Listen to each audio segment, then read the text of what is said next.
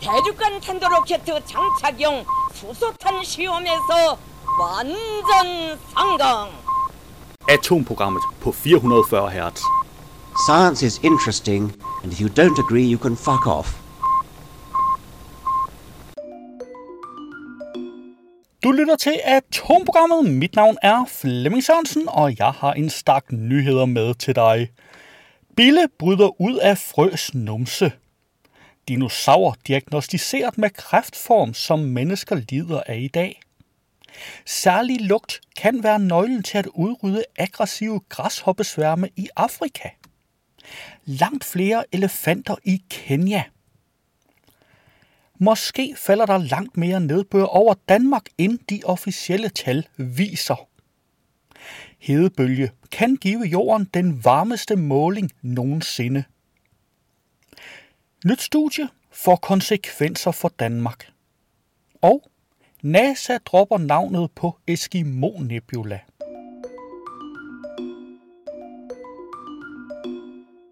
På BT fandt jeg vild video. Bille bryder ud af en frøs numse. Nu er radio ikke noget særlig godt medie til video, men der er et link i show notes. Vandbillen Regimbartia attenuata er ikke sådan at slå ud.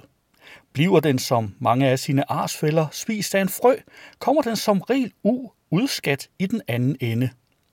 Billen vrikker sig hele vejen igennem kvækkerens fordøjelsessystem, indtil den når udgangen. Det er forskere fra det japanske Kobe Universitet, der har opdaget billens trick. Deres studie af Houdini-billen er udgivet i tidsskriftet Current Biology. For at bryde ud af frøens bagende har billen udviklet en særlig teknik. Billen kan ikke trænge ud af slissen uden at motivere frøen til at åbne den, fordi endemusklens pres holder slissen lukket, skriver økologen, der er hovedforfatter på frøforskningen. Slissen er åbenbart japansk forskersprog for numse. I studiet har forskerne efterprøvet flugtforsøget på fem forskellige frøer. Hver gang lykkedes det billen at nå ud i friheden. Succesraten var 9 ud af 10 for billerne.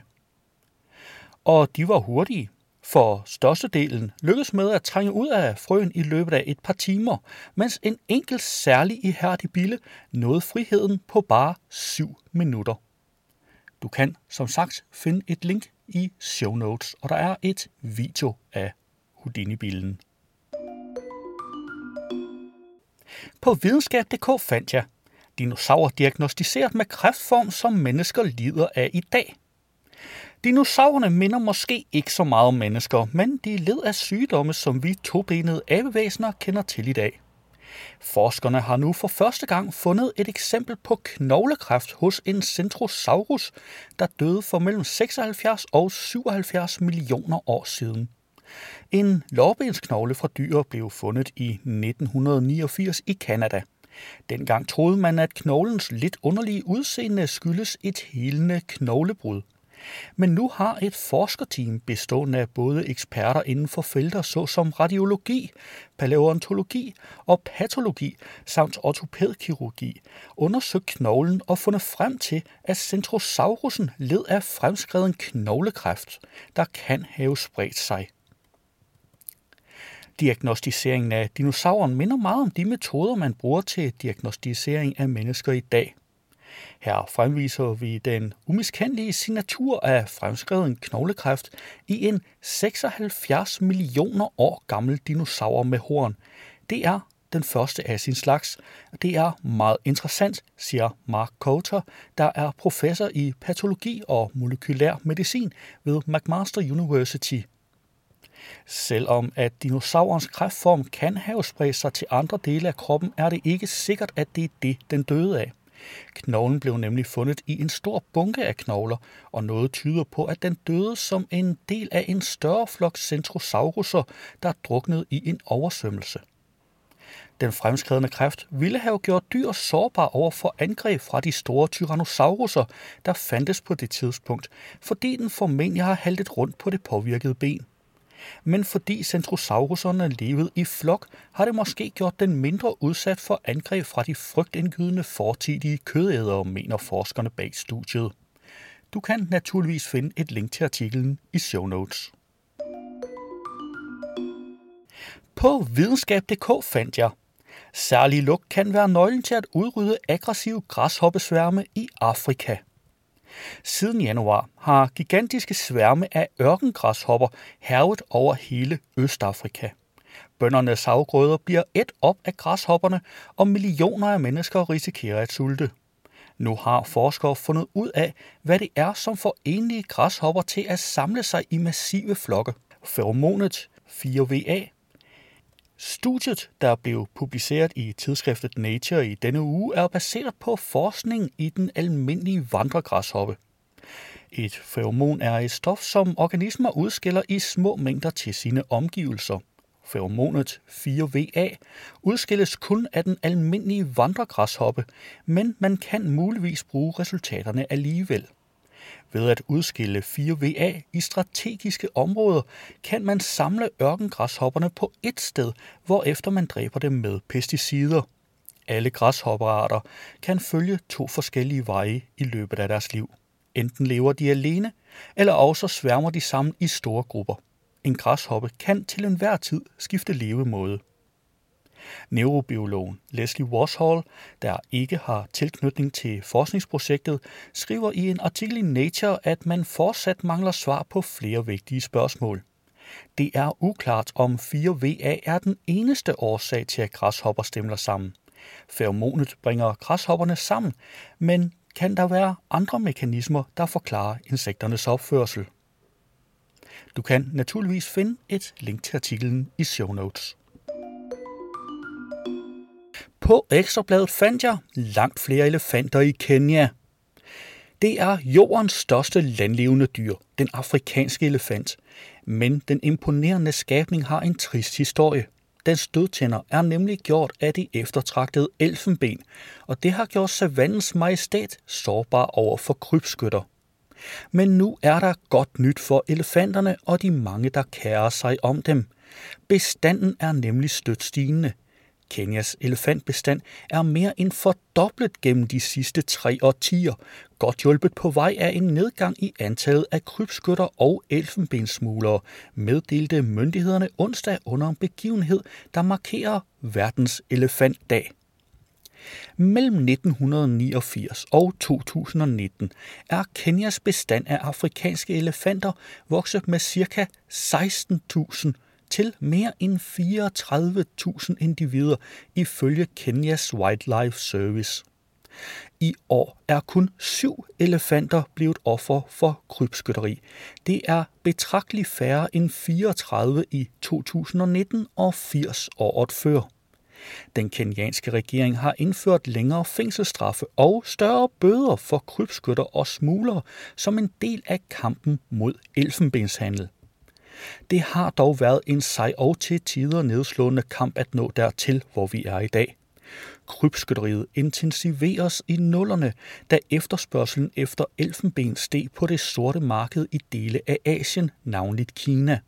Det toppede mellem 2011 og 2014, hvor hele den afrikanske elefantbestand faldt til estimeret under 415.000 ifølge myndighederne.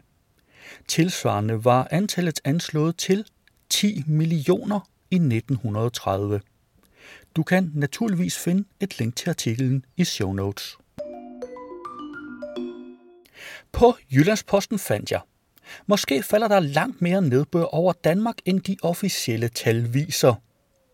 Der var en gang, hvor meteorologerne brugte en simpel regnmåler til at måle, hvor meget nedbør der var kommet ned fra himlen. Sådan er det ikke mere. For cirka 10 år siden skrottede Dansk Meteorologisk Institut, DMI, sine sidste manuelle målestationer og indførte automatiske digitale målinger, kombineret med komplicerede beregninger af nedbøren for de områder af landet, hvor man ikke direkte måler nedbøren. DMI gik i forbindelse med omlægningen fra at have 150 manuelle målere til 60 automatiske målere. Nu mener man hos Aarhus Universitetet og det Nationale Geologiske Undersøgelser for Danmark og Grønland, GEOS, at DMI skyder langt under målet. De vurderer, at der kommer mellem 10 og 25 procent mere nedbør i Danmark, end DMI's tal viser. Hvis vurderingen er rigtig, kom der i 2019 ikke 905 mm regn over Danmark, hvilket i øvrigt var en tangering af den hidtidige rekord, men mellem 996 og 1132 mm, eller lige omkring eller et godt stykke over en meter nedbør. DMI's direktør Marianne Thyring tager sagen alvorligt.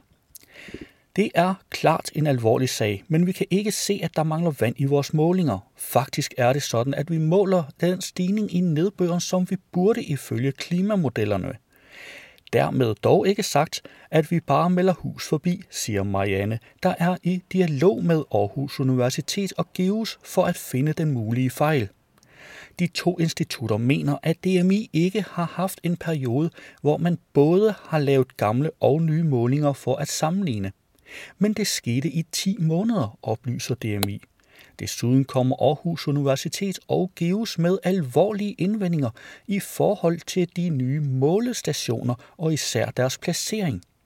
Reduktionen i nedbørsnettet har betydet, at der nu er relativt få nedbørsmålere i den centrale del af Jylland, Fyn og Sjælland, hvor det regner mest, og flest tættere på kysten, hvor det regner mindst, og omkring de store byer.